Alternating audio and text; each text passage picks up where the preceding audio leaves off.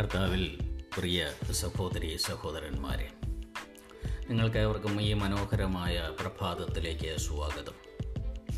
മൂന്ന് നോയമ്പിന്റെ മൂന്നാമത്തെ ദിവസം സമാപന ദിവസത്തിലെ ദീപം ചാനലിന്റെ സന്ദേശത്തിലേക്ക് ഒരിക്കൽ കൂടി നിങ്ങളെ ഹൃദയപൂർവം സ്വാഗതം ചെയ്യുകയാണ്.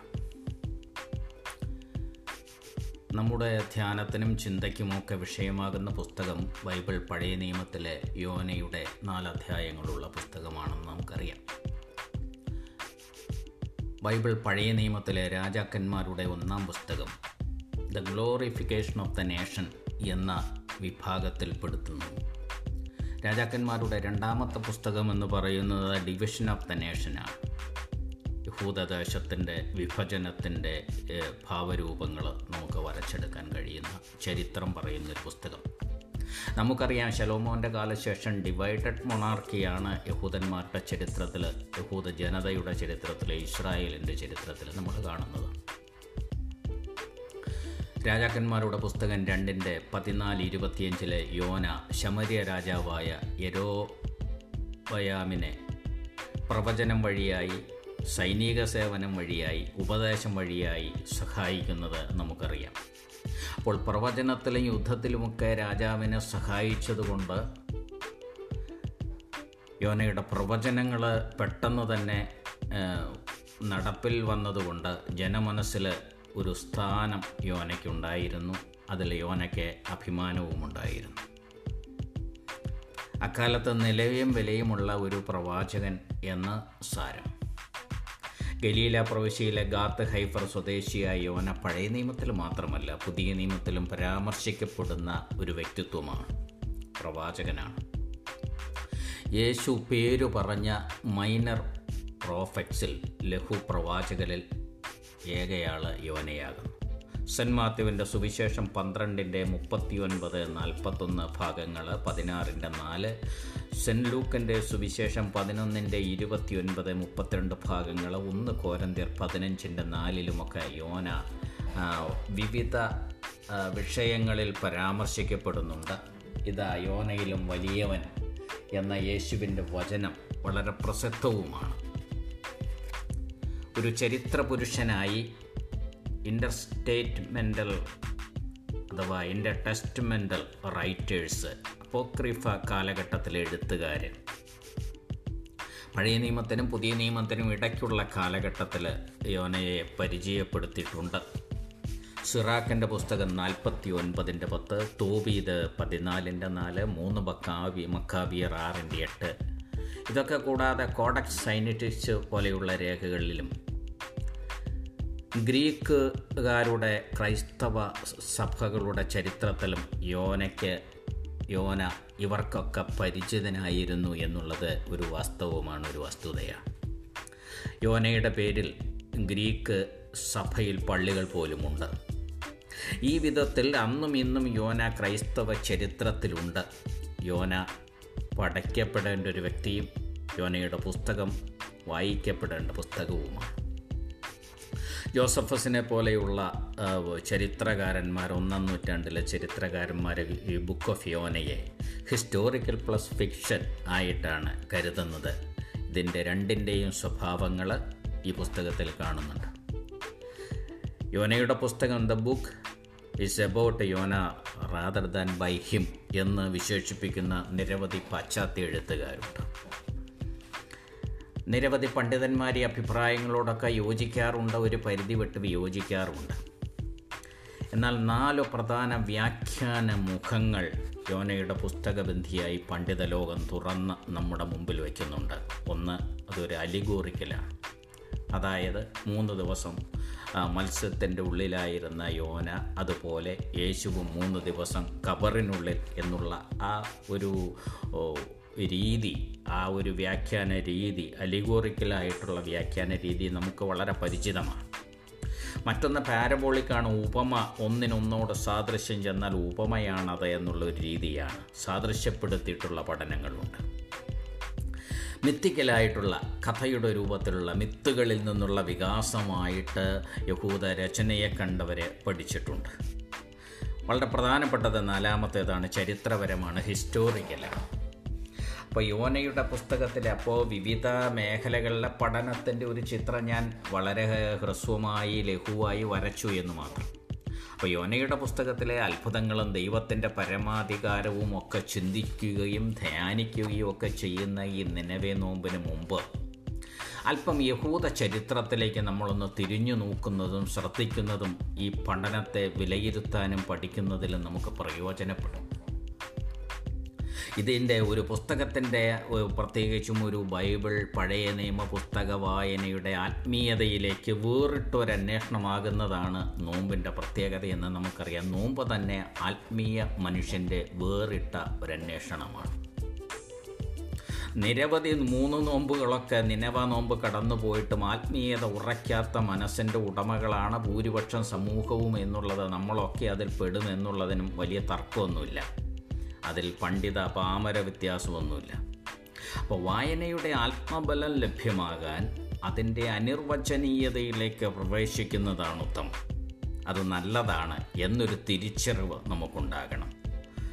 ഈ മൂന്ന് നോമ്പിന്റെ കാലമെന്ന് പറയുന്നത് എല്ലാ നോമ്പിന്റെ കാലവും എല്ലാ ആത്മീയ ചിന്തയുടെ സമയങ്ങളുമെല്ലാം ഒരു തിരിച്ചറിവിന്റെ സമയമായിട്ടാണല്ലോ കാണുന്നത്. എന്നാൽ പഠിക്കുന്നത് ആത്മാർത്ഥമാണെങ്കിൽ അധ്യയനം ചെയ്കിൽ മർത്യനാ ആജന്മന മുക്തി സിദ്ധിക്കും അതിനില്ല സംശയമെന്നാണ് കവിവചനം. കവി പാടിയതങ്ങനെയാണ് അപ്പോൾ യഹൂദ കലണ്ടറിൽ നിന്ന് തുടങ്ങാം വേണമെങ്കിൽ ഇത് യഹൂദ കലണ്ടറിലെ വർഷാരംഭത്തിലെ ആദ്യത്തെ പത്ത് ദിവസം വിശുദ്ധ ദിനങ്ങൾ ആചരിച്ച് ആചരി ആയിട്ട് അവരെ ആചരിക്കുന്ന ഒരു രീതി ഒരു അവരുടെ ഒരു സംസ്കാരമുണ്ടായിരുന്നു. അത് യോം കിപ്പൂർ എന്ന പേരിൽ വിളിക്കപ്പെടുന്നത് വളരെ പ്രസിദ്ധമാണ്. അവരുടെ നവവർഷം വർഷാരംഭത്തിലെ ആദ്യത്തെ പത്ത് ദിവസം. ഡേയ്സ് ഓഫ് അറ്റോൺമെന്റ് ആയിട്ട് എക്സ്പിയേഷൻ ഓഫ് സിൻ അതായത് ദൈവത്തോട് നിരപ്പായി ഒരു പുതിയ വർഷം നവവർഷം ആരംഭിക്കുക. അതുകൊണ്ട് യോം കിപ്പൂറിലെ പല റിച്വൽസും അതിന്റെ തീമുമെല്ലാം മാനസാന്തരത്തെക്കുറിച്ച് അഥവാ മാനസാന്തരത്തിന്റെ മെറ്റനോയിയ പോലുള്ള പാഠങ്ങളെക്കുറിച്ച് മനുഷ്യനെ ബോധവൽക്കരിക്കാറുണ്ട്. അതുകൊണ്ട് എല്ലാ സിന്നഗോഗിലും കഴിയുന്നത്ര ആളുകൾ ആ വർഷാരംഭത്തിൽ നവവർഷാരംഭത്തിൽ പുതുവർഷത്തിൽ കൂടാറുണ്ട്. അവരുടെ വായനയിലേക്ക് കടന്നു വരുന്ന ആദ്യത്തെ പുസ്തകമാണ് യോനയുടെ പുസ്തകം ബുക്ക് ഓഫ് യോന ഈ ബുക്ക് ഓഫ് യോന യോനയുടെ പുസ്തകം കൂടാതെ തന്നെ ലേവ്യ സംഖ്യ യശയ പുസ്തകങ്ങളും അവരുടെ വായനയിൽ വരുന്നുണ്ട്. അപ്പോൾ ഒരു മാനസാന്തര അനുഭവത്തിൽ നിന്ന് ഒരു പുതിയ വർഷം ആരംഭിക്കണമെന്നൊരു ചിന്തയാണ്. അത് തന്നെയാണല്ലോ പുതിയ വർഷത്തിൽ നമ്മുടെ എല്ലാ വിഭാഗം ജനങ്ങളും ആഗ്രഹിക്കുന്നതും അങ്ങനെയാണ് ഒരു ക്രമീകരണം. മാനസാന്തരപ്പെടുക എന്ന് പറയുമ്പോൾ പാപം മാറണമെന്നുള്ളതാണ്. പാപം എന്നതിൽ വിശ്വാസമുണ്ടെങ്കിൽ മനുഷ്യന്റെ പ്രവൃത്തിയിലെ കഴിഞ്ഞ കാലഘട്ടത്തിലെ തിന്മകളും പരാജയങ്ങളും ഒക്കെ മാറ്റി അതിൽ നിന്ന് അനുഭവത്തിന്റെ പാഠങ്ങൾ ഉൾക്കൊണ്ട് മുന്നേറുമ്പോൾ ഒരു പുതിയ സന്തോഷകരമായ ആത്മസംതൃപ്തിയുള്ള ജീവിതവും ഒരു പുതിയ പ്രതീക്ഷകളും അതിനായിട്ടാണ് മാനസാന്തരം എന്ന് പറയുന്നത് മനസ്സിലെ മാറ്റം എന്ന് പറയുന്നത്. നന്മയിലേക്കുള്ള മടങ്ങിവരവ് ഗ്രീക്ക് വാക്ക് മെറ്റനോയിയൊക്കെ മാനസാന്തരത്തിന്റെ ആ അഗാധമായ ആഴമായ അർത്ഥതലങ്ങൾ നമ്മെ പരിചയപ്പെടുത്തി കടന്നു പോയിട്ടുണ്ട് അപ്പോൾ അവരുടെ ഈ കാലഘട്ടത്തിൽ അപ്പോൾ ഈ യോം കിപ്പൂറിന്റെ റിച്വൽസിലെ യഹൂദന്മാരുടെ ഒരു പ്രധാന വഴിപാട് പൂവൻ കോഴിയാണ് അതിനെ അറുത്ത ഒരു ബലി കഴിക്കും. അതിനൊരാചാരം പൂവൻ കോഴിയുടെ കാൽ കെട്ടി കൈകൊണ്ട് ഗ്രഹനാഥന്റെ തലയ്ക്ക് മൂന്ന് നാല് റൗണ്ട് ചുറ്റിക്കും. എന്നിട്ട് ഈ റോസ്റ്ററിനെ ഇങ്ങനെ വട്ടം ചുറ്റിച്ചതിന് ശേഷം അതിനെ അറുക്കും തീയിൽ ചുടും പിന്നീട് അത് കഴിക്കും. ഇവരുടെ ആചാരം വ്യക്തിയുടെ അവന്റെ കുടുംബത്തിന്റെ അവന്റെ സമൂഹത്തിന്റെയൊക്കെ പാപം. അവരുടെ പരാജയം അവർ ദൈവത്തിനെതിരായി ചെയ്തു എന്ന് വിശ്വസിക്കുന്ന ചില തിന്മകളുണ്ട്. ഒരു തരം കുമ്പസാരം. ആ ഈ തിന്മകളെല്ലാം അവർ ഈ കോഴിയിലേക്ക് ഈ റൂസ്റ്ററിലേക്ക് ആവഹിക്കുകയാണ്. അവരുടെ പ്രാർത്ഥനയിൽ കടന്നു വരുന്ന മൂന്ന് വാക്കുകളാണ് ഒരു മതാന്വേഷിയെ മതമനുഷ്യനെ ആകർഷിക്കുന്നത്. അവർ പറയുന്നു ദിസ് ഈസ് മൈ എക്സ്ചേഞ്ച് തലയുടെ മുകളിൽ വട്ടം ചുറ്റി പൂവൻ കോഴിയെ പിടിച്ചുകൊണ്ട് ഗ്രഹനാഥൻ പറയുന്നു ദിസ് ഈസ് മൈ എക്സ്ചേഞ്ച് ഇതെന്റെ കൈമാറ്റമാണ്. ദിസ് ഈസ് മൈ സബ്സ്റ്റിറ്റ്യൂട്ട് ഇതെന്റെ പ്രതിനിധിയാണ്. ദിസ് ഈസ് മൈ അറ്റോൺമെന്റ് ഇതെന്റെ പരിഹാരമാണ്. പാപത്തിന്റെ പരിഹാരമാണ്. അപ്പോൾ വളരെ അർത്ഥവത്തായ എക്സ്ചേഞ്ച് സബ്സ്റ്റിറ്റ്യൂട്ട് അറ്റോൺമെന്റ് ഈ മൂന്ന് വാക്കുകൾ അതൊരു മതമനുഷ്യന്റെ മാനസാന്തര അനുഭവത്തിലേക്കുള്ള ചിന്തയുടെ നോമ്പുകാല ധന്യതയുടെ സബ്ജക്റ്റുകൾ തന്നെയാണ് എന്നതിൽ ആർക്കും തർക്കമുണ്ടാകില്ല അപ്പോൾ ഈ ചടങ്ങുകൾക്കൊക്കെ ശേഷം പാപമില്ലാത്തൊരു മനുഷ്യ സമൂഹം ആയി മനുഷ്യനായി മാറുമെന്നവർ വിശ്വസിക്കുന്നവരുടെ സമീപനത്തിലും രീതിയിലുമൊക്കെ മാറ്റം വരുത്തുന്നു. പുരാതന മലങ്കര ക്രൈസ്തവ സഭകളുടെ ഇടയിൽ നോമ്പുകാലമൊക്കെ കഴിയുമ്പോൾ കോഴിയെ അറുത്ത് ഊട്ട് കഴിക്കുന്ന ഒരു സംസ്കാരമൊക്കെ ഉണ്ടായിരുന്നത് നിങ്ങൾക്ക് പരിചയമാണ്? ഒരുപക്ഷെ നിങ്ങളത് നിങ്ങളുടെ കുടുംബങ്ങളിലുമൊക്കെ ഇതൊക്കെ ചെയ്തിട്ടുള്ളവരും പങ്കെടുത്തിട്ടുള്ളവരുമാണ്. അപ്പോൾ ഈ യോം കിപ്പൂറിന്റെ പ്രധാനപ്പെട്ട മൂന്ന് ആശയങ്ങൾ എക്സ്ചേഞ്ച് സബ്സ്റ്റിറ്റ്യൂട്ട് അറ്റോൺമെന്റ് അത് നിങ്ങളുടെ മനസ്സിൽ മായാതെ നിൽക്കണം എന്ന് അത് ഈ സന്ദേശത്തിന്റെ അവസാന ഭാഗത്തേക്ക് നമുക്ക് യോജിപ്പിക്കാം എന്ന് ഓർമ്മപ്പെടുത്തിക്കൊണ്ട് യോന എന്ന പുസ്തകത്തിന്റെ വായനയിലേക്ക് നമുക്ക് നമ്മൾ വരുമ്പോൾ നിരവധി പ്രാവശ്യം നിങ്ങളത് വായിച്ചിട്ടുണ്ട്. പത്ത് വർഷം മുമ്പ് ഒരു മണിക്കൂർ നീണ്ട യോന എന്നൊരു പുസ്തകത്തിന്റെ ഓൺലൈൻ പ്രക്ഷേപണം നിങ്ങളുടെ മുമ്പിൽ ദീപം ബൈബിൾ സ്റ്റഡിയുടേതായി ഇപ്പോൾ നിങ്ങളുടെ മുമ്പിൽ ലഭ്യവുമാണ്. അപ്പോൾ ഇവിടെ യോന വ്യത്യസ്തനായ ഒരു പ്രവാചകനാണെന്ന് പ്രഥമ ദൃഷ്ടിയ അതായത് ആദ്യ വായനയിൽ തന്നെ നമുക്ക് മനസ്സിലാകും.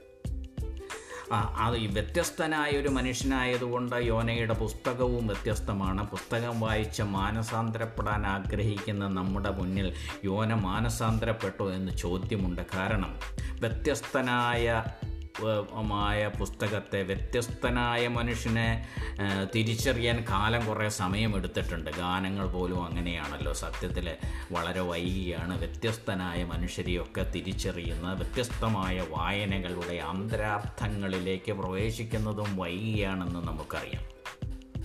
അപ്പോൾ യോന ഒരു പ്രവാചകൻ എന്നൊക്കെ പറയുന്നു. എങ്കിൽ എന്താണ് ഒരു പ്രവാചകന്റെ യോഗ്യത എന്ന് പ്രവചന പുസ്തകങ്ങളൊക്കെ പഠിക്കുമ്പോൾ ഓർത്തിരിക്കുന്നത് നല്ലതാണ്. ഒരു പ്രവാചകൻ എന്തെങ്കിലും ക്വാളിഫിക്കേഷനോ യോഗ്യതയോ ഒക്കെ ആവശ്യമാണ്?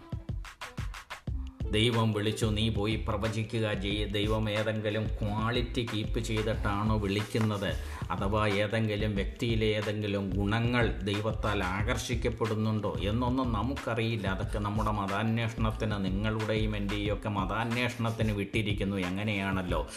ഈശ്വരൻ പ്രേമം സ്നേഹം ഇതൊക്കെ ചില നിഗൂഢതകളിലുണ്ട്. എല്ലാം തുറന്നു പറയുന്ന തുറന്നാവിഷ്കരിക്കുന്ന രീതിയില്ലല്ലോ. അപ്പോൾ നാല് ഗുണങ്ങളാണ് മൊത്തത്തിൽ ബൈബിൾ പഴയ നിയമത്തിലെ ഒരു പ്രവാചകന്റെ യേശു പോലും ചില സന്ദർഭത്തിൽ ഒരു പ്രവാചകനാണ്. ഒരു പ്രവാചകനിൽ ഉൾക്കൊണ്ടിരിക്കുന്ന നാല് ഗുണങ്ങൾ മൊത്തത്തിൽ ഇതിലെല്ലാം പ്രവാചകരിൽ ഉൾക്കൊള്ളണമെന്നില്ല. എന്നാൽ ഒരു പ്രവാചകൻ എന്ന് പറയുന്ന സാമാന്യ അർത്ഥത്തിൽ അയാൾ ഇൻസൈറ്റ് ഉള്ളവനായിരിക്കണം ഒന്ന്. ഒബ്സർവേഷൻ വേണം. ഹാപ്പനിങ് പ്രവചനം കൊണ്ട് എന്തു സംഭവിക്കുന്നു എന്നൊരു എന്ന് അറിയാനുള്ളൊരു കഴിവിനെയാണ് ഇൻസൈറ്റ് എന്ന ഇംഗ്ലീഷ് വാക്കുകൊണ്ട് ഉദ്ദേശിക്കുന്നത്. ഈ ഇൻസൈറ്റിൽ നിന്ന് മറ്റൊരു ഗുണം വരുന്നുണ്ട്. അത് ഫോർസൈറ്റ് ആണ്. ഇത് ഇൻസൈറ്റിൽ നിന്ന് വരുമ്പോൾ the capacity to predict what will happen അതാണ് ഫോർസൈറ്റ് എന്ന് പറയുന്നത്. സംഭവിക്കുന്നത് എന്ത് എന്ന് പ്രവചിക്കാനുള്ള ഒരു കഴിവ് കപ്പാസിറ്റി മൂന്നാമത്തെ ഒരു പ്രവാചകന്റെ ഗുണമായിട്ട് നമുക്ക് വായിച്ചെടുക്കാൻ കഴിയുന്നത് ചരിത്രത്തിൽ നിന്ന് വായിച്ചെടുക്കാൻ കഴിയുന്നത് കമ്പാഷനാണ് എല്ലാ മതഗ്രന്ഥങ്ങളെയും ഉൾപ്പെടുത്തിയാണ് ഈ നാല് ഗുണങ്ങൾ കമ്പാഷനാണ് കമ്പാഷൻ എന്ന് വെച്ച് കഴിഞ്ഞാൽ കമ്പാഷനിൽ നിന്നാണ് കയറ് വരുന്നത്. ആ കയറ് നമുക്ക് വളരെ പരിചിതമായ ഒരു വാക്കാണ്. സഹാനുഭൂതിയും കരുണയും കരടുന്ന ഒരു ഇടപെടലിനെയാണ് കയറെന്ന് പറയുന്നത്. നമ്മുടേതെന്ന് സാമ്പത്തികമായ നേട്ടങ്ങളുടെ പിറകെയുള്ള കയറായിരിക്കാം. പക്ഷേ കമ്പാഷൻ ഉൽപ്പാദിപ്പിക്കുന്ന എന്ന് പറയുന്നത് സഹാനുഭൂതിയുടെ കരുണയുടെ. ഇവ കലർന്ന മനുഷ്യന്റെ ഇടപെടലാണ് ദൈവത്തിന്റെ ഇടപെടലാണ്. ഇതുകൂടാതെ നാലാമത്തേതായിട്ടുള്ളൊരു ഗുണമെന്ന് പറയുന്നത് ഒരു യോഗ്യത എന്ന് പറയുന്നത് കറേജാണ് ധൈര്യമുള്ളവനാണ്. സമൂഹത്തും സ്വാഗതം ചെയ്യപ്പെടേണ്ടാത്ത പരുക്കൻ യാഥാർത്ഥ്യങ്ങളെ പ്രവചിക്കുമ്പോൾ അത് വിളിച്ചു പറയേണ്ടി വരുമ്പോൾ അങ്ങനെ പറയുന്നവന് ധൈര്യം ആവശ്യമാണ്. അപ്പോൾ ഇൻസൈറ്റ് ഉള്ളവൻ ഫോർസൈറ്റ് ഉള്ളവൻ കമ്പാഷൻ ഉള്ളവൻ കറേജ് ഉള്ളവൻ ഇങ്ങനെയുള്ള നാല് ഗുണങ്ങളുള്ളയാളെയാണ് പ്രവാചകൻ. എന്റെ ഗുണങ്ങളായിട്ട് ചരിത്രം മതചരിത്രം നമ്മൾ മനസ്സിലാക്കി തരുന്നത് ഈ നാല് ഗുണങ്ങളുള്ളയാണ്. ഇവിടെ യോനയിലേക്ക് വീണ്ടും നമ്മൾ വരിക. യോനയാണ് നമ്മുടെ കേന്ദ്രബിന്ദു. യോന ഒരു വ്യത്യസ്തനായി ഇവിടെ പ്രതികരിച്ചു എന്ന ഈ പുസ്തക വായനയിൽ നമുക്ക് ബോധ്യം വരുന്നുണ്ട്. നിങ്ങൾ യോനയുടെ പുസ്തകം നിരവധി പ്രാവശ്യം വായിച്ച് ഇപ്പോഴും വായിച്ച് ഓർമ്മ പുതുക്കിയത് കൊണ്ട് വളരെ വേഗത്തിൽ ഒന്ന് സ്പർശിച്ച് കടന്നു പോകുന്നതാണ് ഇഷ്ടം. യോന ഒരു വ്യത്യസ്തനായ പ്രതികരണ പ്രതികരിച്ച ആളാണ്. യോന വ്യത്യസ്തനായിരുന്നുവെന്ന് ഈ പുസ്തകം വായ ആദ്യമായിട്ട് വായിക്കുന്ന ഒരു ക്രൈസ്തവ വിശ്വാസി അല്ലാത്ത വ്യക്തിക്ക് പോലും മനസ്സിലാകും. ദൈവം യോനയോട് പറയുന്നത് നിലവയിലേക്ക് പോവുക എന്നുള്ളതാണ്. നിലവയിലേക്ക് പോകുക എന്ന് പറയുമ്പോൾ യോന നിരാശനായി എന്ന് നമുക്ക് പുസ്തക വായനയിൽ മനസ്സിലാക്കാം. കാരണം യോനയ്ക്ക് ഡൈസ്തീമിയ പോ നിന്ന് തുടങ്ങി ഡിപ്രഷനിലേക്ക് വരെ പോയ മനസ്സിലെ വളരെ അധികം നിരാശയാണ് നിരാശനായിരുന്നു യോന. ഹാപ്പിക്ക് പകരം യോന തുറന്നു പറഞ്ഞാൽ വളരെ അൺഹാപ്പി ആയിരുന്നു എന്നുള്ളതാണ്. അപ്പോൾ വ്യത്യസ്തനായ യോനയോ യോനയുടെ സുഹൃത്തോ സംഭവിച്ച കാര്യം വരച്ചു വച്ചപ്പോൾ എഴുതിയപ്പോൾ പുസ്തകവും ഒരു സ്ട്രേഞ്ച് ഡോക്യുമെന്റായി വ്യത്യസ്തമായി എന്നുള്ളതൊരു സ്വാഭാവിക നീതിയാണ് രചനയുടെ എഴുത്തിന്റെ. അപ്പോൾ വ്യത്യസ്തനായവന്റെ വ്യത്യസ്തമായ പുസ്തകമെന്ന് വ്യക്തമായ വ്യക്ത വ്യത്യസ്തമായ സമീപനത്തോടു കൂടി ഈ പുസ്തകത്തെ വായിക്കാനും പഠിക്കാനും തയ്യാറാകുന്നതാണ് ഒരു നോമ്പുകാലത്തിന്റെ മൂന്ന് നോമ്പെന്ന നിലവേ നോമ്പിന്റെ കാലഘട്ടത്തിന്റെ കാലിക പ്രസക്തി ഇവിടെയാണ്. മറ്റ് പ്രസക്തികളെല്ലാം നിങ്ങൾക്ക് നിങ്ങളുടെ വഴിയിൽ ആലോചിക്കാം. അപ്പോൾ പുസ്തകം വായിക്കുമ്പോൾ നമുക്ക് ഉത്തരങ്ങളെക്കാൾ കൂടുതൽ ചോദ്യങ്ങൾ വരുന്നതാണ് ഇതിന്റെ ഏറ്റവും വലിയ വൈരുദ്ധ്യം. ഒരു പുസ്തകം വായിക്കുമ്പോൾ പലർക്കും ചോദ്യങ്ങൾ ഉണ്ടാകാറുണ്ട്. എന്നാൽ ഒരു നോമ്പ് അനുഭവത്തിൽ യോനയുടെ പുസ്തകം വായിക്കുമ്പോൾ ഉത്തരങ്ങളെക്കാൾ കൂടുതൽ നിരവധി അനവധി ചോദ്യങ്ങൾ നമ്മുടെ മുമ്പിൽ വരുന്നുണ്ട്. ഇതിന് കാരണം എന്ന് പറയുന്നത് ഇതിന്റെ കാരണം എന്റെ അഭിപ്രായത്തിൽ ചിലരുടെ ചില കർത്തവ്യ നിർവഹണമാണ്. ചിലരിലൂടെ ചില കർത്തവ്യങ്ങൾ നിർവഹിക്കപ്പെടാൻ കാലം ആഗ്രഹിക്കുന്നു എന്ന് ചിന്തിച്ച് വായിക്കുന്നതാണ് ഇതിന് ഉത്തമം യോനയിലൂടെ വ്യത്യസ്തമായ ഒരു അനുഭവ തലത്തിലേക്ക് ഒരു അനുഭവ ലോകത്തേക്ക് അത് നമ്മൾ കൂട്ടിക്കൊണ്ടുപോകുന്നു എന്ന് ചിന്തിക്കുന്നതാണ് ഉത്തമം. പിന്നീട് ഇത് വായിച്ചു വരുമ്പോൾ പുസ്തകം പാലിക്കുന്ന നിശബ്ദതയുണ്ട്. ഇതിലെ ആത്മാന്വേഷണത്തിന്റെ ഭാഗമായിട്ട് ചില കാര്യങ്ങളെക്കുറിച്ച് നിശബ്ദത പാലിക്കുന്നുണ്ട്. ഉദാഹരണം നിലവയുടെ പാപം എന്ത്? അങ്ങനെയൊക്കെ ചിന്തിക്കുമ്പോൾ പുസ്തകം പാലിക്കുന്ന ഒരു നിശബ്ദത അതായിരിക്കണം നമ്മുടെ ആത്മാന്വേഷണത്തിന്റെ ഭാഗം. അങ്ങനെയാണ് വായന മുന്നോട്ട് പോകേണ്ടത്. അപ്പോൾ നിലവയുടെ തിന്മകൾ എന്റെ മുഖത്ത് കാണുന്നു. ഇതാണ് ദൈവം പറയുന്ന ദൈവത്തിന്റെ പരാതി അതാണ്. എന്തായിരുന്നു നിലവയുടെ പാപം? അത് അങ്ങനെയും നമുക്ക് ചിന്തിക്കാം. യോനബൻ അമത്യായി ഹാനവി എന്ന അറബിയിലോ അറാമിക്കിലോ ഒക്കെ പറയുമ്പോൾ അമത്യായിയുടെ മകനായ യോന എഴുതിയ യോന എന്താണ് എഴുതിയത് എങ്ങനെയാണ് എഴുതിയത് എന്ന് ചിന്തിക്കേണ്ടി വരും. ചില പ്രവർത്തികളാണ് പുസ്തകം വിവരിക്കുന്നത്. യോനയുടെ പ്രവൃത്തിയാണ് ഭൂരിപക്ഷം വാചകങ്ങളിലും വചനങ്ങളിലും പുസ്തകം വിവരിക്കുന്നത് അതാണ്. ദൈവം പറയുന്ന it is its wickedness is in my face എന്നാണ് അതിന്റെ ആ നാടിന്റെ ആ സംസ്കാരത്തിന്റെ നിലവ് എന്ന ചെറിയ പട്ടണത്തിന്റെ ഗ്രേറ്റർ നിലവ ഉൾപ്പെടെ ഗ്രേറ്റർ നിലവ പെട്ടാൽ അതൊരു വലിയ പ്രദേശം അല്ല നിലവ എന്നൊരു പട്ടണം മാത്രമെങ്കിൽ അത് ചെറിയ പ്രദേശം. അതിന്റെ തിന്മ എന്റെ മുഖത്തിന് എന്റെ കൺമുമ്പിലുണ്ടെന്നുള്ളതാണ്. അപ്പോൾ മാനസാന്തരപ്പെട്ട പരിഹാരത്തിനായി പൂവൻകോഴിയെ നേർച്ച കഴിച്ച യഹൂദന്മാരെ യോനയുടെ പുസ്തകം വായിക്കുന്നു. അപ്പോൾ ആ പുസ്തകം വായിക്കുമ്പോൾ ആ ജനതയുടെ ഒരു മാനസാന്തരം ഒരു വലിയ തീമായിട്ട് നമ്മുടെ മുമ്പിലേക്ക് വായന നമ്മുടെ മനസ്സിലേക്ക് വരും. പിന്നെ അവർ വായിക്കുന്ന പുസ്തകമുണ്ട്. യോനയുടെ മാത്രമല്ലല്ലോ യഹൂദന്മാർ യോം കിപ്പൂറിൽ വായിക്കുന്ന ലേവ്യ സംഖ്യ ഏശയ ഈ മൂന്ന് പുസ്തകങ്ങൾ കൂടി അവർ വായിക്കും. മൊത്തം നാല് പുസ്തകമാണ് ഈ പത്ത് ദിവസത്തെ വായന. പത്ത് ദിവസത്തെ അവരുടെ ഈ ആചാരം എന്ന് പറയുന്നത് എല്ലാവർക്കും ഒരു ദിവസം പങ്കെടുക്കാൻ പറ്റാത്തതുകൊണ്ട് മറ്റു ദിവസങ്ങളിൽ വരാൻ വേണ്ടിയിട്ടായിരിക്കണം. അപ്പോൾ യോനയുടെ പുസ്തകം കൂടാതെ ആ പുസ്തകത്തിലേക്ക് വരുന്നതിന് മുമ്പ് ലേവ്യ പുസ്തകം സംഖ്യ യശയ എന്നീ മൂന്ന് പുസ്തകങ്ങൾ പ്രതിപാദിക്കുന്ന അടിസ്ഥാന തത്വങ്ങൾ എന്തെന്നു കൂടി അറിഞ്ഞിരുന്നാലാണ് ഈ യോനയുടെ പുസ്തകം പ്രതിപാദിച്ചിരിക്കുന്ന രീതി അത് അതിന്റെ ഏറ്റവും വലിയ ഒരു ചിന്താവിഷയമായ നിലവയുടെ പാപമെന്തെന്ന് പിടികിട്ടുകയുള്ളൂ. യോന പറഞ്ഞില്ലെങ്കിലും നിശബ്ദമായ ഒരു ആത്മാന്വേഷണത്തിലേക്ക് പോകുമ്പോൾ ഈ പുസ്തകങ്ങൾ പ്രതിപാദിക്കുന്നത് കൾട്ടിക് ലോയൽറ്റിയെക്കുറിച്ചാണ്. പ്രത്യേകിച്ചും ലേവ്യ സംഖ്യ പുസ്തകങ്ങൾ. പ്രീജോറേറ്റീവ് കാഴ്ചപ്പാടാണ് ിലേക്ക് അത് നമ്മളെ കൊണ്ടുപോകുന്നുണ്ട്. അത് ബലിയർപ്പണത്തിലും മനുഷ്യബന്ധത്തിലും സംസ്കരിച്ചെടുത്തൊരു സംസ്കാരം വളർത്തപ്പെടാനാണ് ഈ പുസ്തകം ലേവ്യ സംഖ്യ പുസ്തകങ്ങളുടെ രചനയുടെ ധർമ്മം അതാണ്. അതായത് സംസ്കാരത്തിലെ നന്മകളെ ആവഹിച്ചെടുത്ത് അത് തലമുറകളിലേക്ക് കൈമാറുക. ഇവിടെ സംഭവിച്ച സെക്ഷൽ ഇമ്പ്യൂരിറ്റിയും പ്രോപ്പർ സാക്രിഫൈസും ഒക്കെ അതിനെക്കുറിച്ചുള്ള വിവരണങ്ങളൊക്കെ ഒരു സംസ്കാരത്തെ ദുരുപയോഗം ചെയ്യാതെ ബന്ധങ്ങൾ ക്രമമായി ഉപയോഗപ്പെടുത്തി ബന്ധങ്ങളുടെ ഊഷ്മളതയും സ്നേഹത്തിൽ അധിഷ്ഠിതമാകാൻ വേണ്ടിയിട്ടുള്ള ചില നിയമങ്ങളായിരുന്നു. ആ പുസ്തകം പഠിക്കുമ്പോഴും നമുക്കറിയാം.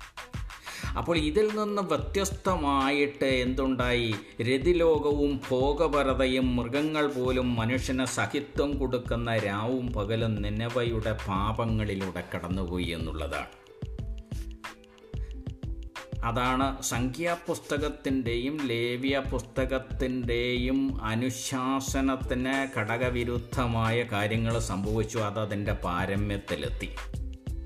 യശയ പ്രവചനത്തിലേക്ക് വരുമ്പോൾ നമുക്ക് കാണാൻ കഴിയുന്ന ആ പുസ്തകത്തിന്റെ തീം എന്തെന്ന് ചോദിച്ചാൽ ഒറ്റ വാചകത്തിൽ പറയാം. ഇൻജസ്റ്റിസിനെ കുറിച്ചുള്ള പ്രതിപാദ്യമാണ്. അനീതിയെക്കുറിച്ചുള്ളതാണ് അപ്പോൾ അനീതിക്ക് അതിരുകളില്ലാതായ ഒരു കാലഘട്ടത്തിന്റെ മുഖമാവിഷ്കരിക്കുന്നുണ്ട് പറയുന്നുണ്ട്. അതുകൊണ്ട് എന്തു പറയുന്നു? ഈ നാല് പുസ്തകത്തിന്റെയും ഉൾക്കാമ്പെന്ന് പറയുന്നത് പഠിക്കുമ്പോൾ നിലവ നശിക്ക നശിപ്പിക്കപ്പെടണമെന്ന് ദൈവം ആഗ്രഹിക്കുന്നു. നിലവ നശിക്കുന്നതിൽ ആരിലും കൂടുതൽ സന്തോഷിക്കുന്ന ഒരു പ്രവാചകനാണ് യോന എന്നത് യോനയുടെ ചരിത്രം പഠിക്കുമ്പോൾ നമുക്കറിയാം. കാരണം ദൂത് പറയാതെ ദൂരത്തേക്ക് തന്റെ ആഗ്രഹങ്ങൾ നടപ്പിലാക്കാൻ ദൈവം പറയുമ്പോൾ യോന പോയതെന്തുകൊണ്ടാണ്? ഇവിടെയാണ് യോന വ്യത്യസ്തനായൊരു മനുഷ്യനായത്. നിലവ നശിപ്പിക്കപ്പെടണം അസീറിയൻ സാമ്രാജ്യത്തിൽപ്പെട്ടിരുന്ന നിനവ നശിപ്പിക്കപ്പെടണമെന്ന് ആത്മാർത്ഥമായി ഒരു യഹൂദൻ ആഗ്രഹിക്കുന്ന കാലത്ത് അതിന് നാശമുണ്ടെന്ന് പ്രവചിക്കാൻ പറയുമ്പോൾ ആ ദൂത് പറയാതെ യോന ദൂരത്തേക്ക് പോകുന്നതിന്റെ കാരണം കൊണ്ടാണ്. ഈ കാരണം കൊണ്ടാണ് നമ്മൾ മൂന്ന് നോമ്പ് നോക്കുന്നതെന്ന് എങ്കിലും ജീവിതത്തിൽ ഒരിക്കലെങ്കിലും തിരിച്ചറിയാൻ നമുക്ക് കഴിയണം. അതിനുള്ള ഗുരുക്കന്മാരുണ്ടാകട്ടെ എന്ന് ആശിക്കാം ഇനിയെങ്കിലും കാരണം യോന ദൂത് പറയാതെ ദൂരേക്ക് പോകുന്നതിന്റെ കാരണം യോനയ്ക്ക് ദൈവത്തെ അറിയാമെന്നുള്ളതാണ്. ദൈവത്തെ അറിയാനാണ് മൂന്ന് നോമ്പ് നോക്കുന്നതെന്ന് പറയാറുണ്ട്. യോനയ്ക്ക് ദൈവത്തെ അറിയാം. നിലവേക്കാരെയും അറിയാം. നിലവവാസികൾ വാവിട്ട് കരഞ്ഞൊരു ഭക്തിമാർഗത്തിലേക്ക് തിരിഞ്ഞാൽ ദൈവം തനിക്ക് പണി തരുമെന്ന് യോനയ്ക്കറിയാം. കാരണം ദൈവം അങ്ങനെയുള്ള ഒരു ദൈവത്തെയാണ് യോനയുടെ ജീവിതത്തിൽ യോന പരിചയപ്പെട്ടിട്ടുള്ളത്. അനുഭവങ്ങളിലൂടെ അനുഭവത്തിന്റെ രുചിഭേദങ്ങളിലൂടെ അങ്ങനെയാണ് കടന്നുപോയത്. അപ്പോൾ ഇസ്രായേലിന്റെ ദേശീയ ശത്രുക്കളായ അസീറിയക്കാർ തന്റെ സമൂഹത്തിലെ സ്ത്രീകളോട് കുട്ടികളോടൊക്കെ ചെയ്ത ക്രൂരതയും അസീറിയൻ സാമ്രാജ്യത്തിന്റെ യഹൂദ പ്രത്യേകിച്ചും യൂതിയായോടുള്ള സമീപനവും നമുക്ക് ബി സി എഴുന്നൂറിനും എണ്ണൂറിനും ഇടയ്ക്കുള്ള കാലഘട്ടത്തിന്റെ ചരിത്രത്തിൽ നിന്ന് വായിച്ചെടുക്കുമ്പോൾ ഒരു യഹൂദനും നിലവയുടെ സമൃദ്ധി ആഗ്രഹിക്കുന്നില്ല. അത് നശിക്കണം എന്ന പക്ഷത്തോട്ട് ചെയ്യുന്നവരാണ്. അതുകൊണ്ട് യോനയുടെ ഞരമ്പിൽ പ്രതികാരത്തിന്റെ ചോര ഓടിയപ്പോൾ യോന കപ്പൽ കയറി. യോനയുടെ ബുദ്ധിയിലും ഏറ്റവും ദൂരെ എവിടെയാണ് അങ്ങോട്ട് കയറി അങ്ങോട്ട് പോയി എന്ന് പറയുമ്പോൾ ഒരുതരം മരണമാണിത്. ജിബ്രാട്ടർ കടലിടുക്കിനടുത്ത് അറ്റ്ലാന്റിക് കോസ്റ്റിലെ ഐബീരിയ പോലെയുള്ള തർസോസിൽ നിന്ന് എത്താവുന്ന അത്ര യോനക്കറിയാവുന്ന അത്രയും ദൂരത്തേക്ക് ഭൂമിയുടെ ഏറ്റവും കൂടിയ യോനക്കറിയാവുന്ന ദൂരത്തേക്കുള്ള കപ്പലിലെ യോന കയറി. ആ കപ്പലിലെ കയറിയതിന്റെ ലക്ഷ്യം അതാണ്. ഇനിയില്ല. ഇനി പ്രവചനത്തിനില്ല. യഹൂദന്റെ അടുത്തില്ല അവന്റെ ദൈവത്തിന്റെ കൂടെയില്ല എല്ലാം ഉപേക്ഷിച്ച് ജീവനെ കപ്പൽ കയറി. അപ്പോൾ നമ്മൾ മനസ്സിലാക്കേണ്ട ഒരു കാര്യം എങ്ങനെ ഒരു തീരുമാനം യോന എടുക്കാനുള്ള കാരണം യോനയുടെ മനസ്സിന്റെ സംഘർഷമാണ്. അതെത്ര ശക്തമായിരുന്നു എന്ന് ചിന്തിക്കാൻ ഈ നിലവ നോമ്പ് കാലത്ത് നമുക്ക് കഴിയണം. അത്ര ശക്തമായിരുന്നു അവന്റെ മനസ്സിന്റെ സംഘർഷം അവന്റെ ജനതയോട് അവന്റെ സംസ്കാരത്തോട് അവന്റെ പൈതൃകത്തോടുള്ള സ്നേഹം ദൈവത്തേക്കാൾ അപ്പുറത്ത് ആയിരുന്നു എന്നുള്ളതാണ് അപ്പോൾ ഇസ്രായേലിന്റെ ദൈവത്തെ അറിയാത്തവരോട് കപ്പലിനകത്ത് ചെന്നപ്പോൾ യോന പറയുന്നു ഞാൻ എന്റെ ദൈവത്തിൽ നിന്ന് രക്ഷപ്പെട്ടു പോവുകയാണ്. അല്ലേ എന്റെ ദൈവത്തെ ഉപേക്ഷിച്ച് തന്നെയാണ് എന്റെ ജനതയെ ഉപേക്ഷിച്ച് പോവുകയാണ്. ഇനിയൊരു മടക്കമില്ല മടങ്ങി വരവില്ലെന്ന് തന്നെയാണ് യോനയുടെ വാക്കുകളിൽ നിന്ന് നമുക്ക് വായിച്ചെടുക്കാനാകുന്നത്. അപ്പോൾ കാറ്റ് കപ്പലിനെ പ്രതിസന്ധി സൃഷ്ടിച്ചു കഥ നമുക്കറിയാം യോന കയറുന്നു കാറ്റടിക്കുന്നു കാറ്റ് കപ്പലിനെ പ്രതിസന്ധി സൃഷ്ടിക്കുന്നു അപ്രതീക്ഷിതമായി സംഭവിച്ച ഈ പ്രതിസന്ധിയിലെ കപ്പൽവാസികൾ വിളിച്ചുണർത്തുന്നത് വരെ ആടിയുലയുന്ന കപ്പലിന്റെ ആടി ഉലഞ്ഞുകൊണ്ടിരുന്ന കപ്പലിന്റെ അടിത്തട്ടിൽ കിടന്ന് സസുഖം ഉറങ്ങിയ യോന അഥവാ ഉറങ്ങിപ്പോയ യോനയെ നമുക്ക് വായിച്ചെടുക്കാൻ കഴിയുന്നില്ലേ? ഇതുപോലുള്ളവരിപ്പോഴും നമ്മുടെ സമൂഹത്തിലുണ്ടല്ലോ. ഏ ആടി ഉലയുന്ന സമയത്ത് സുഖമായി കിടന്നുറങ്ങുന്നവരാണ് ഭൂരിപക്ഷം. അപ്പോൾ അങ്ങനെയുള്ള ഒരു കാലഘട്ടത്തിൽ ഇതിപ്പോൾ ജനുവരി ഇരുപത്തിയാറൊക്കെ ആകുമ്പോൾ ഒരിക്കലും മഹാത്മാഗാന്ധി പറഞ്ഞു ഇന്ത്യക്കാർ ഒരുമിച്ച് നിന്നൊന്ന് തുപ്പിയാൽ ആ തുപ്പലിൽ ഒലിച്ചു പോകാവുന്ന ബ്രിട്ടീഷുകാരെ നമ്മുടെ രാജ്യത്തുള്ളൂ പക്ഷേ നമ്മൾ ഒരുമിച്ച് തുപ്പിയില്ലല്ലോ. എന്നതുപോലെ ആടിയുലയുന്ന കപ്പലിൽ യോന കിടന്നുറങ്ങി. പക്ഷേ സമൂഹത്തിലെപ്പോഴും ഇതുപോലുള്ളവരുണ്ട് പ്രതികരിക്കാത്തവരുണ്ട് എന്ന് നമ്മൾ മറന്നു പോരുത് അപ്പോൾ അപൂർവമായി സംഭവിച്ച ഈ കാറ്റിന്റെയും കടൽക്ഷോഭത്തിന്റെയും കാരണമറിയാൻ വേണ്ടി തങ്ങളിൽ ആരുടെയോ പാപമാണെന്ന് ചിന്തിച്ചിരുന്ന ആ പാവം കപ്പൽവാസികൾ ചീട്ടിട്ടു ലോട്ടറി ഇട്ടപ്പോൾ ലോട്ടറി വീണതാര യോനയ്ക്ക് വീണു. അപ്പോൾ അവരുടെ അവസ്ഥയുടെ കാറ്റിന്റെ കടലിന്റെ പ്രശ്നം താനാണെന്നുള്ള വസ്തുത യാഥാർത്ഥ്യം യോനെ സംബന്ധിച്ചു. എന്റെ അനുഭവം ഇതാണ് ഞാൻ ഈ കപ്പൽ കയറിയതിന്റെ ചരിത്രം ഇതാണ്. നമുക്ക് വായനയിൽ അതറിയാം. ഇവിടെ ഒരു പ്രവാചകൻ പ്രതിസന്ധിക്ക് കാരണമാകുന്നു. ഇതാണ് നമ്മുടെ ചിന്താവിഷയത്തിൽ ഒന്ന്. പ്രതിസന്ധി പരിഹരിക്കാനുള്ള ഉപദേശവും പ്രവചനങ്ങളും ഒക്കെ കൊടുക്കേണ്ട ഒരു പ്രവാചകൻ എന്ത് സംഭവിച്ചു? അവൻ ഒരു പ്രതിസന്ധിക്ക് കാരണമാകുന്നു. ഇങ്ങനെ പല പ്രവാചകരുടെയും പ്രതിസന്ധിക്ക് കാരണമായതുകൊണ്ടാണല്ലോ നമ്മുടെ രാജ്യത്തിന്റെ മതത്തിന്റെ സഭയുടെയൊക്കെ അവസ്ഥ ഈ രീതിയിലായത്. അതുകൊണ്ടാണല്ലോ. അപ്പം കടലിലേക്ക് എറിയുക എന്നാൽ കൊന്നുകളയുന്ന അവനെ കടലിൽ എറിയാൻ പറയുന്നു അല്ലേ? കടലിലേക്ക് എറിയുകളയ എന്ന് എറിയുക എന്ന് പറയുന്നാൽ കൊല്ലുന്നതിന് തുല്യമാണ്. കൊല്ലാൻ അവർക്ക് മടിയുണ്ട്. കപ്പൽവാസികൾക്ക് ഒരു പക്ഷേ അവരുടെ സംസ്കാരം അതായിരിക്കാം നമ്മുടേതുപോലെ ആവില്ല അവരുടെ അല്പം മനസാക്ഷിയുള്ള സംസാര സംസ്കാരമായിരിക്കാം. അപ്പം കപ്പലിലെ ചോര വീഴാനോ അങ്ങനെ ഒരു പാപം ഏറ്റെടുക്കാനൊന്നും അവർ തയ്യാറല്ല. അവരെന്ത് ചെയ്തു? ഞാൻ ആദ്യം സൂചിപ്പിച്ച യോം കിപ്പൂറിലെ കോഴി നേർച്ച പോലെ കോടിയെ നേർച്ച കഴിക്കുന്നത് പോലെ യോനയെ എടുത്ത് പൊക്കി വട്ടമൊന്ന് കറക്കിയിട്ട് വീണ്ടും വീണാൽ പിടിച്ച് മരണവപ്രാളം കൊണ്ട് കയറി വരാതിരിക്കാൻ വേണ്ടി ഇത് കപ്പലിൽ നിന്ന് ദൂരേക്ക് യോനയെ വലിച്ചെറിഞ്ഞു കറക്കി വലിച്ചെറിഞ്ഞു. പ്രക്ഷുബ്ധമായ കടലിലേക്ക് യോന വീണപ്പോൾ എന്ത് സംഭവിച്ചു? കടലിന്റെ പ്രക്ഷുബ്ധത യോനയിലേക്ക് ഒതുങ്ങിയല്ല ചില വ്യക്തികളെ ബലിയർപ്പിച്ചാലേ ശാന്തത കിട്ടുമെന്നുള്ളത് ഒരു മതപരമായ യാഥാർത്ഥ്യവും സത്യവുമാണ് ആശയപരമായ ഒരു സത്യമാണ്. കടലിന്റെ പ്രക്ഷുബ്ധത യോനയിലേക്ക് ഒതുങ്ങി. യോനയെ ഒരു മീൻ വന്ന് വിഴുങ്ങി. ഉരുക്കപ്പെട്ടിരുന്നൊരു മീനാണ്. മീനിനെ കുറിച്ച് ഒത്തിരി നിർവചനങ്ങളൊക്കെ ഉണ്ടാക്കുക. നീര് വന്ന നിർവചനങ്ങളായിട്ട് നമുക്ക് പല സന്ദർഭത്തിലും കാണാൻ കഴിയും. ഉരുക്കപ്പെട്ടിരുന്ന ഒരു മത്സ്യം വിഴുങ്ങി. അതൊരു സാധാരണ മത്സ്യമായിട്ട് ചിന്തിക്കുന്നതിൽ അടിസ്ഥാനമൊന്നുമില്ല. അപ്പോൾ കാറ്റും കടലും അപ്പോൾ ശാന്തമാകുന്നു. കപ്പൽക്കാർ ഹാപ്പിയായി. വാസ്തവത്തിൽ ഹാപ്പിയായോ? രണ്ട് വിധത്തിലും ചിന്തിക്കാം. ചോദ്യങ്ങളെക്കാൾ കൂടുതൽ ഉത്തരങ്ങളെക്കാൾ കൂടുതൽ ചോദ്യങ്ങളുള്ള പുസ്തകമെന്ന് സൂചിപ്പിച്ചത് അതുകൊണ്ടാണ്. കടൽ ശാന്തമായി. കപ്പൽക്കാർ അവരുടെ യാത്ര തുടർന്നു എന്നിട്ടോ യോനയുടെ ദുരിതം തീരുന്നില്ലല്ലോ. ഒരു മത്സ്യം വിഴുങ്ങി ആ മത്സ്യത്തിനകത്ത് കിടക്കുന്നവന്റെ ദുരിതം സ്വാഭാവികമായിട്ടും തീരൂലല്ലോ. അവന്റെ സ്വാതന്ത്ര്യം ഇല്ലാതെയായി. മത്സ്യത്തിന്റെ ഉള്ളിലായ യോനയ്ക്ക് ഇൻസൈറ്റും ഫോർസൈറ്റും പ്രവാചകന്റെയോ ക്വാളിറ്റിയോ ഒക്കെ തിരിച്ചു കിട്ടിയോ? ശരിയായ ദിശയിലായോ? അറിയില്ല നമുക്കറിയില്ല. രക്ഷപ്പെടാൻ വേണ്ടി. അത് തിരിച്ചു കിട്ടിയെന്ന് ചിന്തിക്കാൻ നമുക്ക് കഴിയുന്നില്ല. കാരണം യോന രക്ഷപ്പെടാൻ വേണ്ടി യോനയുടെ രണ്ടാം അധ്യായം പുസ്തകത്തിന്റെ രണ്ടാം അധ്യായത്തിന്റെ പ്രാർത്ഥന ഒന്നുകൂടി വായിച്ചു നോക്കി മറച്ചു വെച്ചിട്ട് മടക്കി വെച്ചിട്ട് ആലോചിച്ചാൽ യോന രക്ഷപ്പെടാൻ പ്രാർത്ഥിച്ചു? മാനസാന്തരപ്പെട്ടതായിട്ട് പ്രാർത്ഥിച്ചോ? ഇല്ല. യോന തനിക്കറിയാവുന്ന സങ്കീർത്തനങ്ങളിൽ ഒന്ന് പാടി അതൊരു നന്ദി പ്രകടനത്തിന്റെ സങ്കീർത്തനമാണ്. യോന പാടുന്നതിന് മുമ്പ് നന്ദി പ്രകടിപ്പിച്ച് പാടിയ സങ്കീർത്തനമാണ്. അപ്പോൾ നമ്മുടെ ആത്മാന്വേഷണത്തിന് പിടി തരാതെയാണ് യോന കപ്പലിനുള്ളിലും കപ്പലിലേക്ക് ദൂതു പറയാതെ പോയതും കപ്പലിൽ നിന്ന് വലിച്ചെറിയപ്പെട്ടതും മീനിന്റെ ഉള്ളിലായതും എല്ലാം നമ്മുടെ ആത്മാന്വേഷണത്തിന് പിടിതരാത്ത വ്യത്യസ്തനായൊരു യോനയാണ് എല്ലാ മൂന്ന് നോമ്പിലും നമ്മുടെ മുന്നിൽ വരുന്നത് എന്ന് തിരിച്ചറിയുന്നതാണ് മൂന്ന് മൂന്ന് നോമ്പിന്റെ ഒന്നാം പാഠം. യോന പഠിക്കപ്പെടണമെന്ന പിടിവാശി നമുക്ക് വേണം. നമുക്ക് മാത്രമല്ല നേതൃത്വങ്ങൾക്കൊക്കെ ഇത് വേണം. ദൈവം വീണ്ടും യോനയെ പിടിക്കുകയാണ് അല്ലേ? പഴയ ദൗത്യം വീണ്ടും കൊടുക്കുകയാണ്. യോന എന്ത് ചെയ്തു? അവന്റെ മാതൃഭാഷയിൽ അഞ്ചു വാക്ക് വരുന്ന ഒരു വാചകം മാത്രമാണ് യോനയുടെ പുസ്തകത്തിലെ നിലവയോടുള്ള പ്രവചനമെന്ന് നമുക്കറിയാം.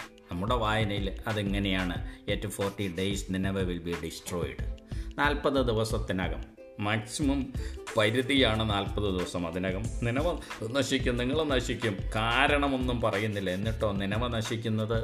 എന്റെ കാരണം എന്തെന്നോ വിശദമായിട്ട് ഒരു പഠിപ്പിക്കലും യോന ചെയ്തില്ല. എന്നിട്ടോ ഈ നാശം കാണാൻ ദൂരം മാറിയിരുന്നു. കുടിൽ കെട്ടി മാറിയിരുന്നു. കുടിൽ കെട്ടാനുള്ള സാധനമൊക്കെ യോനയ്ക്ക് എവിടെ നിന്ന് കിട്ടിയ ഉത്ത ചോദ്യങ്ങൾ നിരവധിയാണ്. കുടിൽ കെട്ടിയിട്ട് യോന മാറിയിരുന്നു. ഈ നിലവയ്ക്ക് പാപബോധം വന്നോ? ഇത് കേട്ടപ്പോൾ നീ നശിക്കുമെന്ന് കേട്ടപ്പോൾ പാപബോധം വന്നോ? വന്നു കാണും. പെട്ടെന്ന് നിലവ് റെസ്പോണ്ട് ചെയ്തു എന്നാണ് നമുക്ക് മനസ്സിലാക്കുന്നത്. ആ റെസ്പോണ്ട് ഉണ്ടായത് സാധാരണ പൊതുജനത്തിനാണ് ആദ്യം. എന്നിട്ട് ഈ പൊതുജനത്തിന് വന്നുള്ള മാറ്റമാണ് കൊട്ടാരം വരെ എത്തിയത് എന്ന് നമുക്കറിയാം. അപ്പോൾ പൊതുജനത്തിന് മാറ്റം വരുമ്പോൾ ഇതിപ്പോൾ കർഷക സമരത്തിന്റെ ഒക്കെ കാലമാണല്ലോ. പൊതുജനത്തിന് മാറ്റം വന്നിട്ട് നേതൃത്വത്തിന് മാറ്റമൊന്നുമില്ലല്ലോ. നമ്മുടെ രാജ്യത്തെയൊക്കെ വെച്ച് നോക്കുമ്പോൾ. അപ്പം നാൽപ്പത് നാളായപ്പോഴേക്കും നിലവയ്ക്ക് മൊത്തം മാറ്റം വന്നു. ജനം മാറിയപ്പോൾ ഒരു ഇവിടെ ഈ ഓനയുടെ പുസ്തകത്തിലെ എഴുതപ്പെടാത്ത ഏറ്റവും വലിയ അത്ഭുതം ദൈവമാണ് മാനസാന്തരപ്പെട്ടത്. എബ്രായരുടെ ഭാഷയിൽ എലോഹിയും വായിനാച്ചം ഗോഡ് റിപ്പന്റഡ് ഓഫ് എന്ന് പരിഭാഷപ്പെടുത്താം. അപ്പോൾ ഇതിലെ റൂട്ട് എന്ന് പറയുന്ന വേരെന്ന് പറയുന്ന എബ്രായ ഭാഷയിലെ നാച്ചം.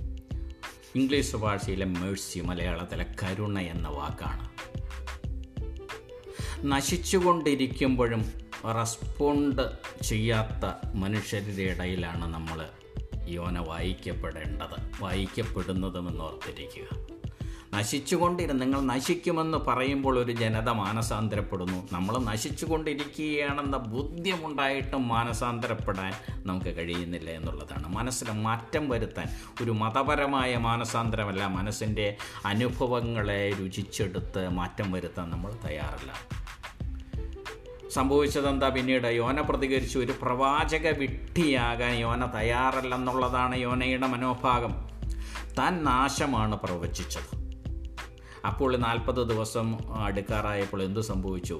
നാശത്തിന്റെ രൂപഭാവങ്ങളൊന്നും യോനയുടെ കൺമുമ്പിൽ കണ്ടില്ല. ഉയർന്ന ഒരു പ്രദേശത്ത് കയറിയിരുന്നിട്ട് പട്ടണത്തിലെ ജനങ്ങളുടെ സ്വഭാവവും മാറ്റവും ഒക്കെ വീക്ഷിച്ച യോനയ്ക്ക് ദുഃഖമായി. യോനയുടെ ഇൻസൈറ്റും ഫോർസൈറ്റും എല്ലാം പോയി. യോന ഉദ്ദേശിക്കാത്ത കാര്യങ്ങൾ സംഭവിക്കുന്നു. ഇതുകൊണ്ടാണ് ഈ പുസ്തകം വായിക്കുമ്പോൾ വാസ്തവത്തിൽ യോനയുടെ പെരുമാറ്റം വളരെ മോശമായി പോയി എന്ന് നമ്മൾ ചിന്തിക്കുന്നുണ്ട്. കൺമുമ്പിൽ പ്രവചനം എതിരായ പ്രവാചകൻ ആത്മാഭിമാനമുള്ളവനാണെങ്കിൽ അവന്റെ കൺമുമ്പിൽ ആത്മാഭിമാനമുള്ളവനാണെങ്കിൽ അവൻ ആത്മഹത്യ ചെയ്യും പോയി. കാരണം പിന്നെ അവൻ പ്രവാചകനായിരിക്കുന്നത് കൊണ്ട് വലിയ കാര്യമില്ല. അതുകൊണ്ട് മരിക്കുന്നതാണ് തനിക്ക് ഉത്തമം. ഈ പണി അവസാനിപ്പിക്കുന്നതാണ് തനിക്കും ഉത്തമം എന്ന് വിശ്വസിച്ചോടിപ്പോയവനാണ് യോന. അപ്പോൾ യോനയെ നമുക്ക് കുറ്റം പറയാൻ പറ്റില്ലല്ലോ. തെറ്റ് പറയാനും പറ്റിയിട്ട് ശോഭിച്ച യോനയുടെ അടുത്ത് ഈ പൂച്ച എലിയെ പിടിച്ചതുപോലെ വീണ്ടും ദൈവം ചുറ്റിപ്പറ്റി നിൽക്കുകയാണ്.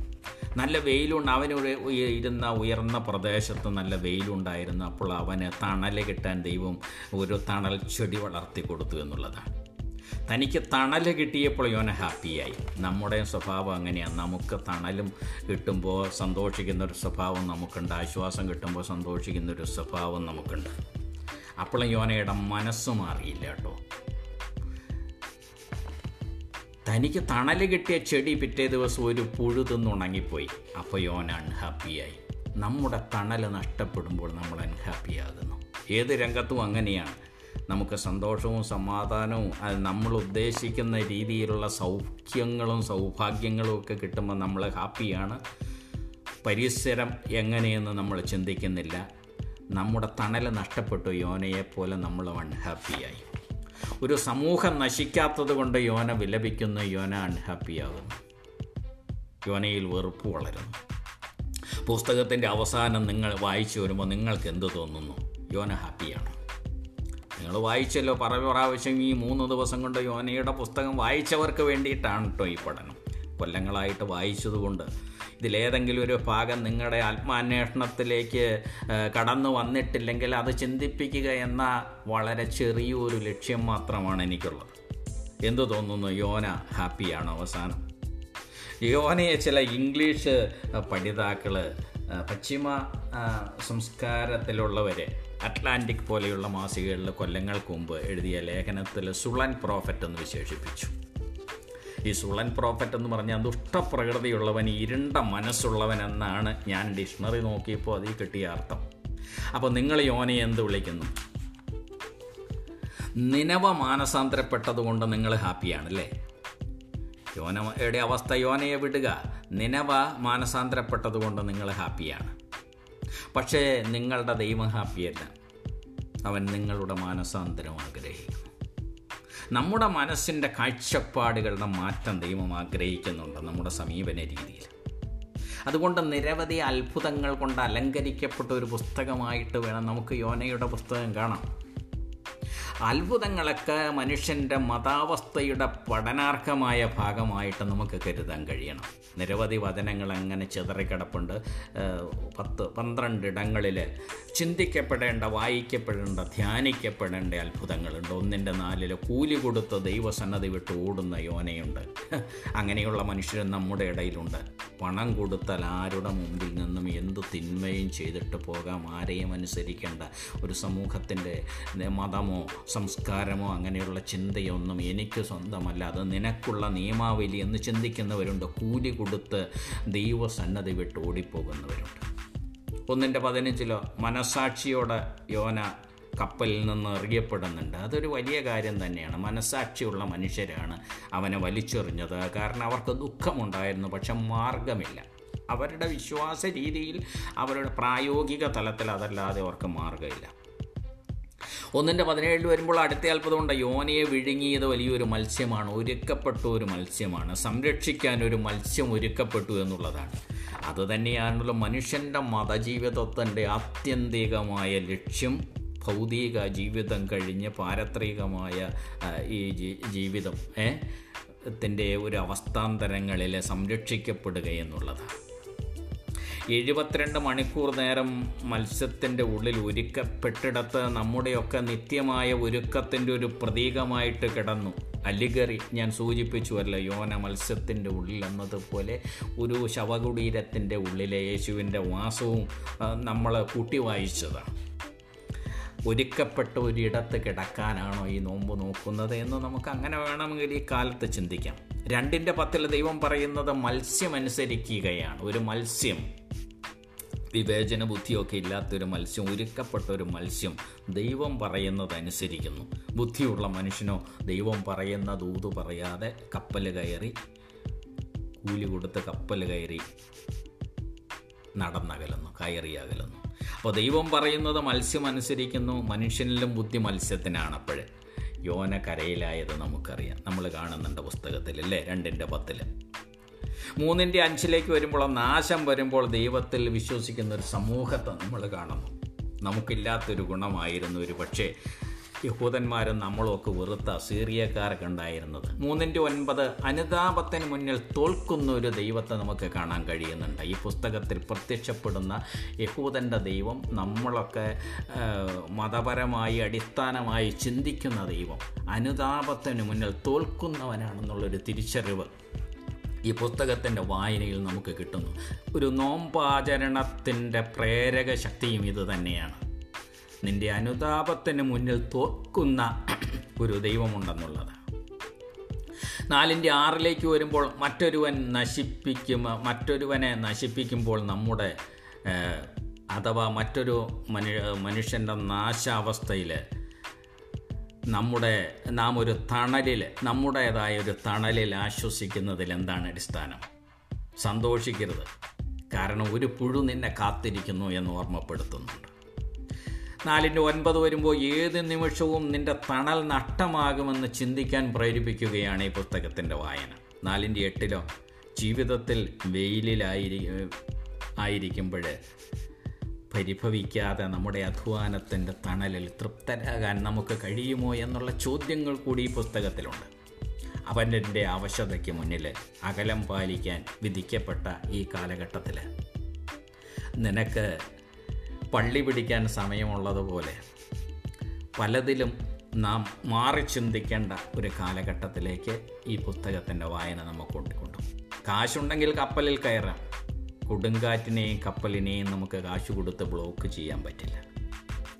ചുരുക്കത്തിൽ എല്ലാ മനുഷ്യരും ദൈവത്തിന്റെ സൃഷ്ടിയിൽ സമന്മാരെന്നും ദൈവം അവരെ ഒരുപോലെ കാണുന്നുവെന്ന് ചിന്തിക്കാൻ ആരുടെയും നാശം ആഗ്രഹിക്കാത്ത സങ്കുചിതമായ മനോഭാവത്തെ ഉപേക്ഷിക്കാൻ യോന മാനവികതയെ പ്രേരിപ്പിക്കുന്നുണ്ടോ എന്നുള്ളൊരു ചോദ്യമാണ്. സങ്കീർത്തനം നൂറ്റി മുപ്പത്തൊമ്പതിൽ one cannot run away from God എന്ന് പഠിച്ചു വായിച്ചവനാണ് യോന. പക്ഷെ യോന ഓടിപ്പോകുന്നുണ്ട്. അപ്പോൾ ദൈവത്തോട് യുദ്ധമരുത്. പ്രകൃതി പോലും നിനക്കെതിരാകും എന്ന് ചിന്തിക്കാൻ പ്രകൃതി അവന്റെ കൈവേലയെന്ന് പ്രാർത്ഥിച്ചിട്ട് കാര്യമില്ല. നീ യുദ്ധം ചെയ്യുന്നത് ദൈവത്തോടാവുമ്പോൾ പ്രകൃതി പോലും നിനക്കെതിരാകും എന്നോർത്തിരിക്കാൻ ഈ പുസ്തകം നമ്മെ പ്രേരിപ്പിക്കുന്നുണ്ട്. അപ്പം നമ്മുടെ മനസ്സിലെ ചില സമയങ്ങളിലെ കടന്നു വരുന്ന നമ്മുടെ സ്വാർത്ഥതയുമായി ബന്ധപ്പെട്ട നാരോ ആൻഡ് സെക്ടേറിയൻ സ്പിരിറ്റ് ഉണ്ടല്ലോ അല്ലേ? വളരെ സങ്കുചിതമായ വിഭാഗീയത കലർന്ന നമ്മുടെ ആത്മാവുണ്ടല്ലോ ആ സ്പിരിറ്റ് അതിന്റെ പ്രതീകമായിട്ട് നമുക്ക് യോനയെ വേണമെങ്കിൽ നമ്മുടെ വായനയുടെ താളുകളിൽ പ്രതിഷ്ഠിക്കാം അതൊക്കെ നിങ്ങളുടെ വായനാ സ്വാതന്ത്ര്യത്തിന് വിട്ടുതരികയാണ്. നമ്മുടെ ധനവും സമൃദ്ധിയും രൂപപ്പെടുത്തുന്ന ഒരു ലോകം നമ്മെ രക്ഷിക്കുകയില്ല. യഥാർത്ഥമായൊരു രക്ഷ എന്ന് പറയുന്നത് മതവിശ്വാസിയെ സംബന്ധിച്ചിടത്തോളം അത് ദൈവത്തിൽ വരുന്നു എന്ന് വിശ്വസിക്കുന്നതാണ് ആത്മവിശ്വാസം. ഒരുത്തൻ മതവിശ്വാസിയാകുന്നത് ഇക്കാലത്തൊക്കെ വലിയ പോരായ്മയായി പലരും പരിഗണിക്കുമ്പോൾ ആ ആത്മവിശ്വാസം യഥാർത്ഥ രക്ഷയായ ദൈവത്തിൽ നിന്ന് വരുന്നു എന്ന് വിശ്വസിക്കുന്നതാണ് അപ്പോൾ വ്യക്തിക്ക് മാത്രമല്ല സഭയ്ക്കും ദേശത്തിനും ഒക്കെ മൊത്തത്തിലൊരു പാപമുണ്ടെന്ന് ഈ പുസ്തകം നമ്മെ ബോധ്യപ്പെടുത്തുന്നുണ്ട്. അതുകൊണ്ട് national sin demands national repentance. ദേശീയ പാപമുണ്ടെങ്കിൽ ദേശീയമായ പശ്ചാത്താപവും ആവശ്യമാണ്. സഭയിൽ പാപമുണ്ടെങ്കിൽ അതാ അതും അത്യാവശ്യമാണ്. പശ്ചാത്താപം അത്യാവശ്യമാണ്. നേതൃത്വത്തിന് പാപമുണ്ടെങ്കിൽ അതും അത്യാവശ്യമാണെന്ന് തുറന്ന് പറയാതിരിക്കാൻ പറ്റില്ല. ദൈവത്തിന്റെ ന്യായവിധി ഒരു കോടതി വിധിയല്ല. അതായത് ഒരു നാട് നശിക്കുന്നതും ഒരു സഭ നശിക്കുന്നതും ഒരു സഭയെ കീഴ്പ്പെടുത്തുന്നതുമെല്ലാം ഒരു കോടതി വിധി ആത്യന്തികമായ വിധിയല്ല. നമുക്കറിയാം ജെറമ്യ പ്രവചനം ഇരമ്യാവിന്റെ പ്രവചനം പതിനെട്ടാം അധ്യായത്തിലെ ഏഴ് എട്ട് ഒൻപത് വചനങ്ങൾ ഈ യോനയുടെ പുസ്തകം ധ്യാനിച്ച് വായിച്ചു കഴിയുമ്പോൾ നമുക്ക് ഒരു വലിയ ചിന്താ വിഷയമായി നമ്മുടെ മുന്നിൽ വന്ന് നിൽക്കുന്നുണ്ട്. ഞാൻ പെട്ടെന്ന് ഒരു ജനതയെയോ ഇരമ്യാവ് പതിനെട്ടിന്റെ ഏഴ് എട്ട് ഒമ്പത്. ഞാൻ പെട്ടെന്നൊരു ജനതയെയോ രാജ്യത്തെയോ ഉന്മൂലനം ചെയ്ത് നശിപ്പിച്ച് തകർത്ത് ശൂന്യമാക്കാൻ നിശ്ചയിച്ചാലും ആ ജനത അതിന്റെ തിന്മയിൽ അനുദപിച്ച് വിട്ടുമാറിയാൽ അതിനെക്കുറിച്ച് ഞാൻ നിശ്ചയിച്ചിരിക്കുന്ന അനർത്ഥം മാറ്റിക്കളയും.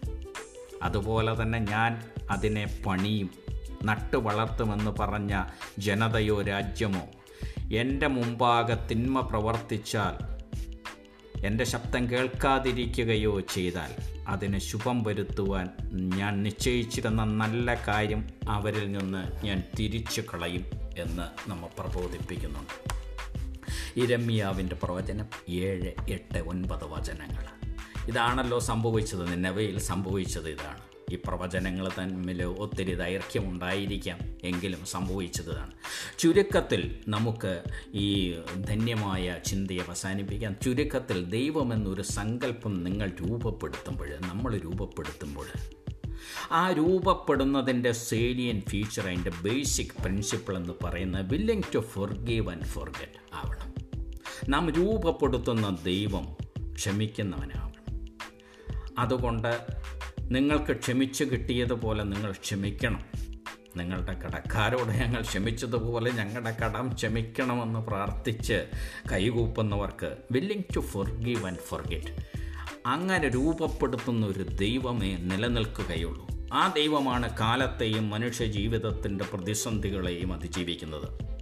അതുകൊണ്ട് നമ്മുടെ പെരുമാറ്റച്ചട്ടം കോടതി വിധിക്കപ്പുറത്ത് സ്നേഹത്തിന്റെ കാഴ്ചപ്പാടിലൂടെ രൂപപ്പെടുമോ എന്ന് ഈ നോമ്പ് നിങ്ങളോട് ചോദിക്കുന്നുണ്ട് യോനയുടെ പുസ്തകം വായനയുടെ കേൾവിയുടെയൊക്കെ ഉള്ളർത്ഥങ്ങൾ തിരിച്ചറിയാൻ നമ്മെ പ്രേരിപ്പിക്കുമോ? യോന വ്യത്യസ്തനായ ഒരു പ്രവാചകനെന്ന് ഞാൻ പറഞ്ഞു നിങ്ങൾക്ക് ബോധ്യമായി കാണും. യോനയുടെ പുസ്തകവും അതുകൊണ്ട് വ്യത്യസ്തമായി. അവന്റെ വ്യത്യസ്ത അനുഭവങ്ങൾ നിങ്ങളെ എങ്ങനെ ഒരു മതമനുഷ്യനാകാൻ സഹായിക്കുന്നു? മനുഷ്യത്വമുള്ളവനാകാൻ സഹായിക്കുന്നു. നമ്മുടെ മുന്നിൽ യോനയിലും വലിയവനുണ്ട് എന്ന്. ഒരാത്മവിശ്വാസം നിനക്കുണ്ട്.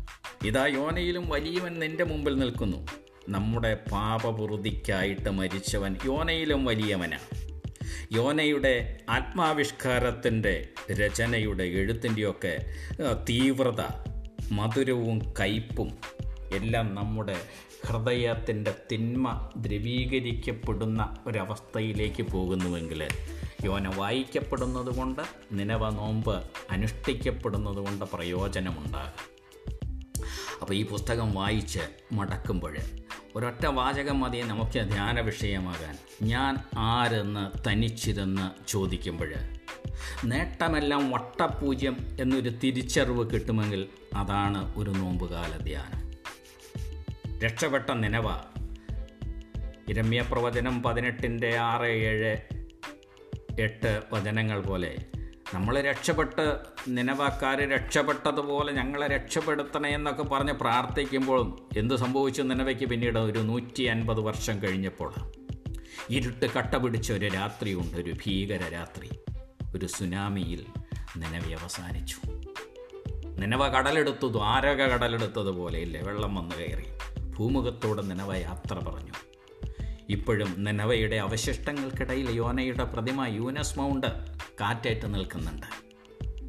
അതുകൊണ്ട് യോന വ്യത്യസ്തനായ മനുഷ്യൻ വ്യത്യസ്തനായ പ്രവാചകൻ യോന വിതറിയ ആശയങ്ങളെല്ലാം വ്യത്യസ്തത ഉള്ളത് അതിൽ നിന്ന് ക്ഷമയുടെ അനുതാപത്തിന്റെ സ്നേഹത്തിന്റെ ഒക്കെ ദൈവത്തെ രൂപപ്പെടുത്താൻ കഴിയുമെങ്കിൽ ധന്യമായ ഒരു നിലവെ നോമ്പ് നിങ്ങളുടെ നിലവുകളിൽ തീർച്ചയായിട്ടും നന്മയുടെ നീരുറവകൾ ചുരത്തും എന്ന ആത്മവിശ്വാസത്തോടു കൂടി ദീപം ചാനലിനു വേണ്ടി സ്നേഹപൂർവം അവതരിപ്പിച്ച് സമാപിപ്പിക്കുന്നു സ്നേഹപൂർവം ഇ വി പി.